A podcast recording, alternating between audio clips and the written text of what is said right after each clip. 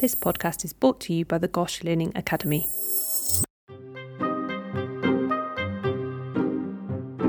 Hello, and welcome to Master the MRC PCH. In this podcast, we tap into the expertise here at Great Ormond Street Hospital, giving you an overview of a topic on the RCPCH curriculum.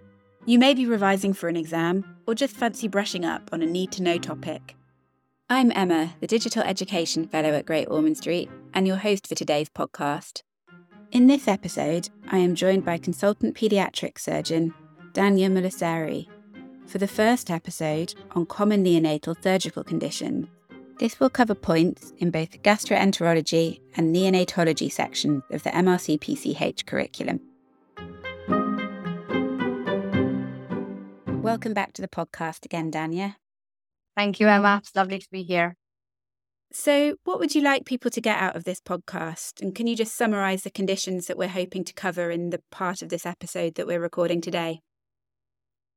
So, in this episode, we are hoping to give the listeners the key clinical facts on mainly the atresias in the intestinal system. So, we start with esophageal atresia, move our way down to pyloric atresia, and the rest of the intestinal atresias as such.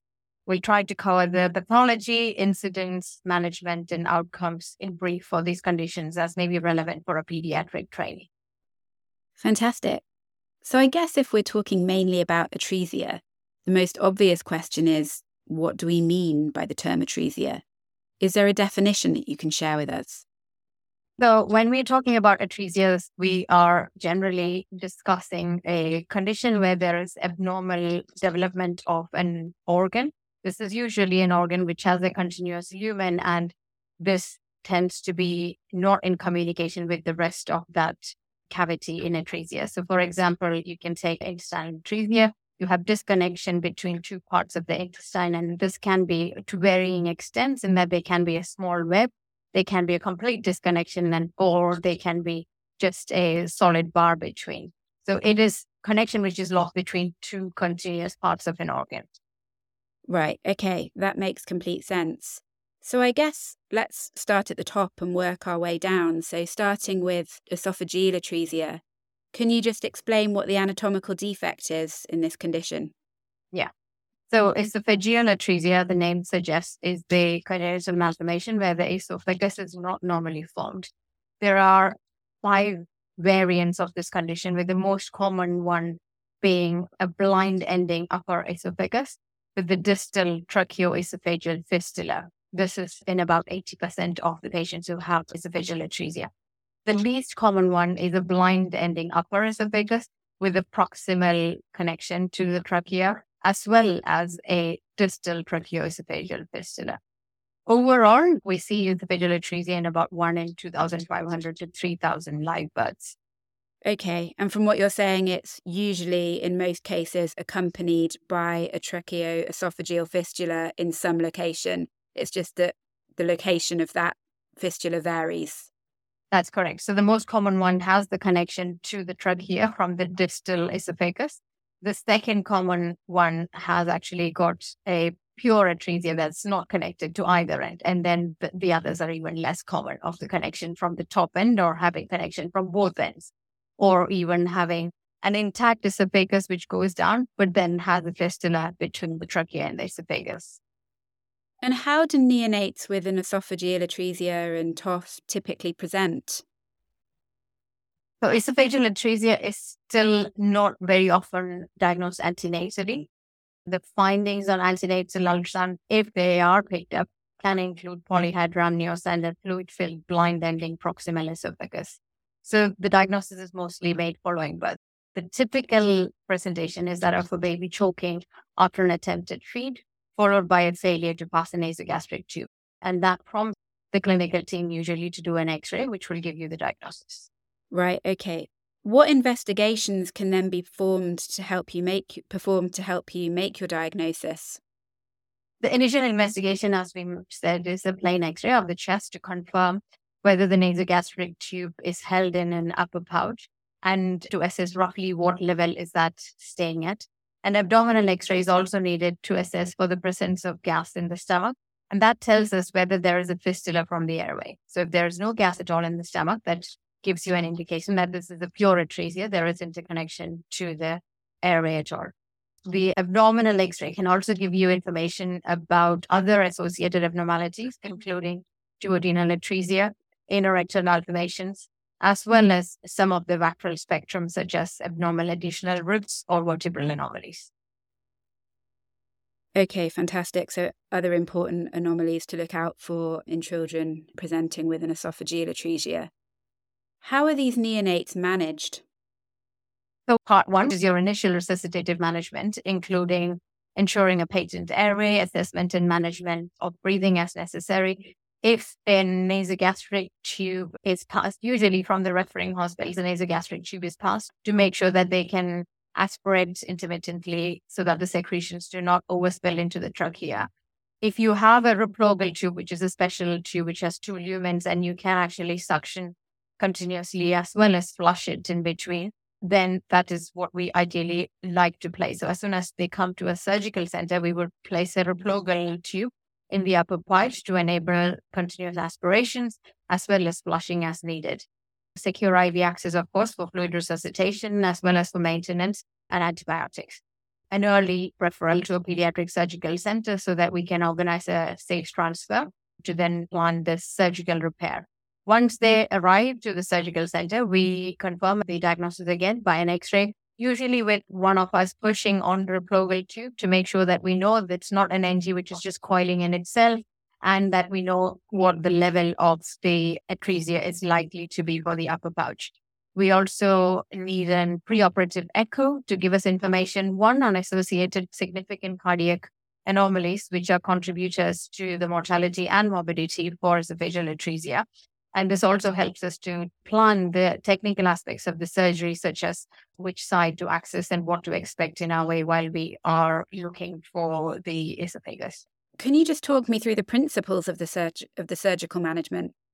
So, surgical management typically starts with an airway assessment for the presence, number, and location of the fistulae from the trachea. The operation then involves going into the chest. So, this can be either thoracoscopic or open. And the first part is that we want to disconnect the esophagus from the trachea. So, that's ligation and division of the tracheoesophageal fistula if it is present. And then the second part is to try and anastomose the two ends of the esophagus. When the two ends are too far apart to bring together initially, one decision may be that we perform a gastrostomy to enable enteral feeding and growth so that we can return to theater at, at a later stage to reassess the gap and anastomose when feasible. In patients who continue to have this long gap despite waiting for several weeks, an esophagostomy may be performed. So that's an opening into the neck that's the esophagus opening into the neck. And that enables uh, airway protection as well as to give some sham feeds so that the child can actually have some oral skills while we wait for the definitive repair, which can be in the form of an esophageal replacement, which is done around the age of one. In some centers, when the gap is big, there are several traction maneuvers that have been reported to be useful in terms of internal or external traction the principle of this is that you are putting some traction to both ends of the esophagus and then you're pulling it with stitches either inside or outside or magnets and trying to bring them together. We are currently not doing it because of some concerns about one, the safety of it in, in terms of being able to do it and what is the complications in terms of risks and uh, later perforations, etc and also because the method that we use with the delayed repairs appears to be quite good at getting safe results so far. Right. Okay. So the definitive treatment of basically joining the two ends back up again can't always be done straight away just because That's there might correct. be too big a gap. Yes. But if the gap is small enough, you would always aim to fix it as soon That's as possible. correct. Yes. Okay, that makes a lot of sense. Are there any long term complications that general paediatricians should be aware of assessing these children in the future? Yes. So the main complications to be aware of following that initial postoperative and discharge is stricture and recurrent fistula. Stricture usually presents with increased difficulty with oral feeding. So this can be persistent cough or aspiration pneumonia. This can also be a presenting symptom of a recurrent fistula, which happens in 1% to 2%. A tight stricture can also cause similar symptoms, The stricture is much more common. It, it happens in about 30 to 50% of the patients who have esophageal atresia. So that, that's more likely to be the case if there is a problem with dysphagia. Other factors to be aware of in this group are gastroesophageal reflux, eosinophilic esophagitis, hyperreactive airways, and the long-term risk of Barrett's esophagus with slightly increased risk of also esophageal cancer. So children with esophageal atresia are therefore followed up in a multidisciplinary clinic with monitoring and management of all of these things, also with endoscopic surveillance, at least at certain time periods in their life to look for these. And then also a transition to adult services so they grow into the adult world with a realistic understanding of what they can expect to have in terms of quality of life and symptoms to expect and who they need to approach if they have those. Right. Okay. So follow up is actually needed all the way through to adulthood and beyond for these for yes. these babies. Okay, that's interesting and helpful to know. The main thing to say is that pyloric atresia is very different from pyloric stenosis because it's easily confused. Pyloric atresia is rare congenital malformation and antenatally can be detected by seeing a large stomach bubble and postnatally presents with non-bilious vomit. Typically, a contrast study would confirm the diagnosis. The common uh, association is with epidermolysis bullosa, and that can also have a high uh, mortality rate. And it's not because of the pyloric atresia, it's actually the complex comorbidity that causes it. So presentation, as we discussed, surgical management in simple terms depends on the type of atresia. And that we said sometimes it can be just a web, sometimes it can be complete disconnection. And essentially, it is making a way through to connect the stomach to the rest of the intestines. And it can be that if it's just a web, we can open the web and make a way through. Sometimes it's a pyloroplasty if it's just tight and you can make it wider. But if it is an absolute obstruction, then you're looking at bypass procedures so either you do a gastroduodenostomy, so getting the duodenum connected to the stomach, or a gastrojejunectomy, which is connecting the jejunum to the stomach. And as I say, not very common, but you can come across it occasionally. Right. Okay. And just to be clear, because I find it a little bit confusing the difference between the pyloric stenosis and atresia when they sound like they should be quite similar. So, pyloric stenosis is something that develops after birth, which is why the children don't present till later. Four, four to six weeks, yes. So typically, it does not affect genital malformation, which is why it cannot be diagnosed antenatally. It develops over a period of a few weeks. Typical age for a term neonate is anything from four to six weeks. It can be up to 12 weeks of presentation. And the symptoms can be similar in that it's non-bilious vomit, but the difference is that the, the pyloric atresia they're born with, they start off with not being able to take anything into the stomach. Whereas with pyloric stenosis, you have a good period where the baby's actually feeding, growing, then suddenly stops feeding, starts vomiting, and a normal way baby suddenly starts to go down in terms of weight and hydration and all of those. Whereas with pyloric atresia, you you will never get that good time at all because there is no nutrition going in. Okay, and is that the case even if the atresia is at the milder end of the spectrum, so where it's just a web as opposed to a full blockage? Yes, if it's a web with a tiny opening, it can present slightly later because you're only going to be on milk feeds in the first instance. The small chance of it presenting later, but the more common presentation of pyloric atresia is with an absolute obstruction in the first day of life. Right. Okay. And so then these babies are managed again with initial resuscitation, passing an NG tube and fluid resuscitation, and then yes. surgical options, as you've already yes. discussed.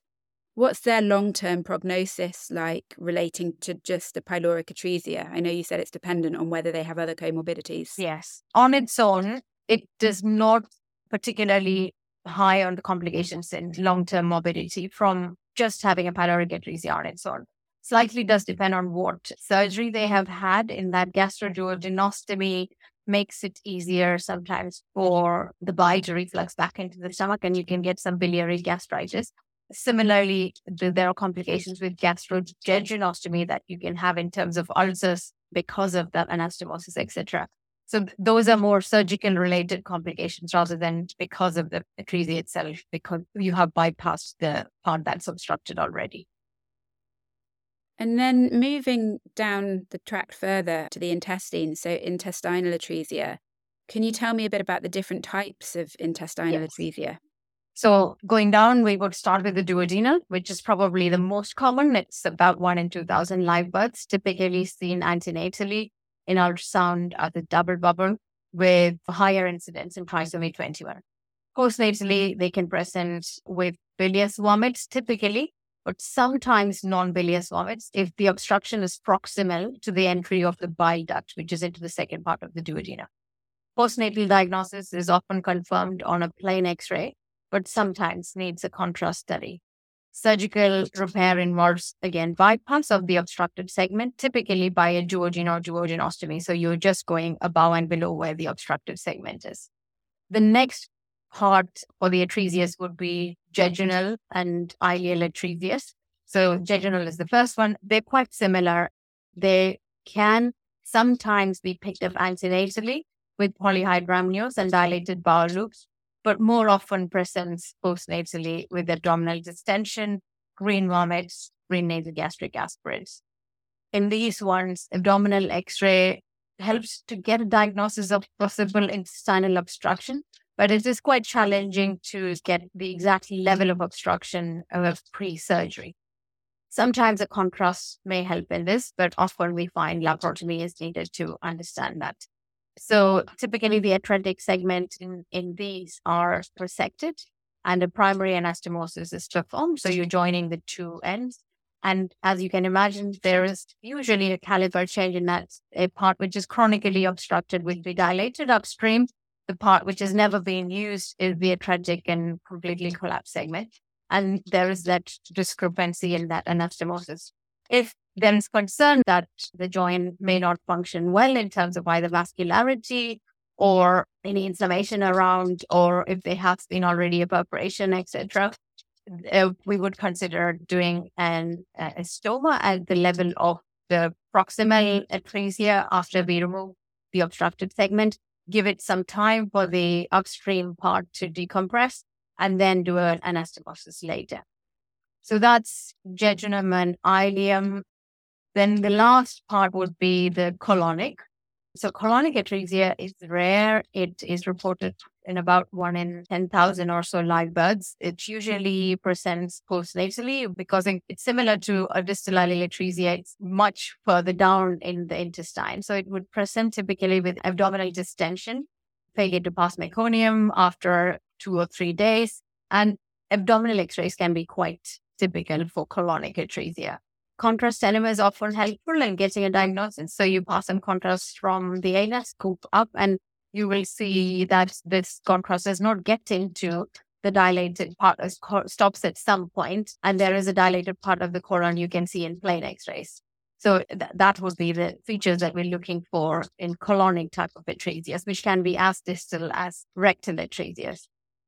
And the surgery again involves laparotomy and consideration of either a primary anastomosis or stoma formation, which can be slightly more of complex decision making intraoperatively for the colonic atresias. Right. Okay. I mean, this might be a massive oversimplification for a surgeon, but it sounds from what you're saying like the general principles are that as you move down the GI tract with intestinal atresia, it becomes rarer to have an atresia there. Yeah, um, I think that's that's fair, fair because the duodenum is the most common, then the jejunum Yeah, yeah. And it also affects presentation in that the further down the bowel you go, the later you would present. That is correct. So the change is that when you have upstream obstruction, the baby clearly will have inability to feed straight away in terms of either green vomiting or vomiting at least, or not able to take bring it down. The further you go, the baby may actually even take a little bit of feeds in the first instance. So it, it needs time for things to go and stop at the place that it's actually obstructed. And therefore, distension might be the first sign before the vomiting even becomes that obvious. And failure to pass meconium because things are not moving. Right, okay. And then the principles of management for all of them are similar in that you'd want to resuscitate the baby before thinking about surgical management, which will inevitably always be a laparotomy to to make yes. anastomosis if possible. That's correct. Yes. Fantastic. That's really helpful to, to think about those principles. What's the long term prognosis like for babies with intestinal atresia? Pretty good overall because all of these are surgically easily treatable, very few comorbidities except for duodenal atresia, which is associated with the Downs, as well as cardiac malformations. So, from um, a surgical and anatomical aspect, the main problem from having had a laparotomy and intestinal surgery is of the risk of adhesion obstruction, which is a long term risk, up to 5%, and it can present anytime during their life, presents with green vomiting and severe abdominal pain as typically. Other than that, it's fairly straightforward journey once they get on to full enteral feeding and start to gain weight, etc., as long as there are no other comorbidities. One other thing to just be aware of is that intestinal atresias are often known to have multiple sites at the same time. So whenever you have one, we would look for the other. We would walk the bowel around to make sure that there isn't a multiple at the same time so they can all be addressed at the same time. Right. Okay. Yeah, I can see that that would be very important. So I'm going to move on now to our standard quick fire questions. So, firstly, as a pediatric surgeon, what do you feel it's important for a general pediatrician to know about this subject? What would you ask them in an exam? I think the key things uh, I would want them to know about, because they are the team who picks these up before we know about them. Being aware of the diagnosis of potential atresias as a reason for the presentations of either failure to tolerate feeds or vomiting itself. Being able to understand what the bilious versus non bilious vomiting indicates. And we've talked about malrotation already previously, and being aware of which are the conditions which we need to blue light across and which are the ones which can, for example, if you think, if you're thinking about a distal intestinal obstruction versus a possible malrotation, having that sieve in your mind to be able to triage to say who needs to go to a surgical center first. And then the second part, I think, is about uh, absolutely about the resuscitation, because that has to be done before the child gets to us. Being aware of the potential diagnosis, being able to resuscitate and make sure that they are well prepared for a safe transfer. And we get that minimum amount of basic information that I have said is of something that all of us as doctors would be able to get across to the team that you're referring to. Okay, fantastic. Secondly, are there any useful resources that you would recommend for listeners who might want to find out more about this topic? Now, these topics are each of them are chapters in every textbook. So it might be a little bit too much to go into reading all of it you take any of the pediatric surgical textbooks, you will have a chapter on these. So I'm not sure I can suggest one paper to go for all of these because there's reviews, hundreds of them on any of these topics. So if you have a specific one, seminars in pediatric surgery is a good place to start with. It will have a latest update on all of these individually to look at. Okay, brilliant. And then finally, what are your three takeaway learning points from the podcast today? Let's say the first one is that all pediatricians are able to recognize when there is an acute surgical condition in the neonates, which is a potential atresia. The second one is the ability to be able to resuscitate and enable a safe transport for these children in a timely manner and knowing which ones are time critical. And the third one would be being aware of the long term surgical and medical comorbidities in the in these group, particularly the esophageal atresia, which is a lifelong thing that pediatricians and pediatric surgeons need to be able to support them throughout their childhood and hand over to the adult sector as they're transitioning. Okay, that's fantastic. Thank you so much for such a brilliant overview of the atresias. And um, we hope to have you back again on the podcast in the future. Thank you, Emma. Thank you for listening to this episode of Master the MRC PCH. We would love to get your feedback about the episode and get your ideas for future topics that you would like to hear covered. You can find a link to our feedback page in the description for the episode or email us at digital.learning at gosh.nhs.uk. If you want to hear more about the work of the GOSH Learning Academy, you can find us on Twitter, Instagram, and LinkedIn, or visit our website at www.gosh.nhs.uk and search Learning Academy. We hope you enjoyed this episode and we'll see you next time. Goodbye.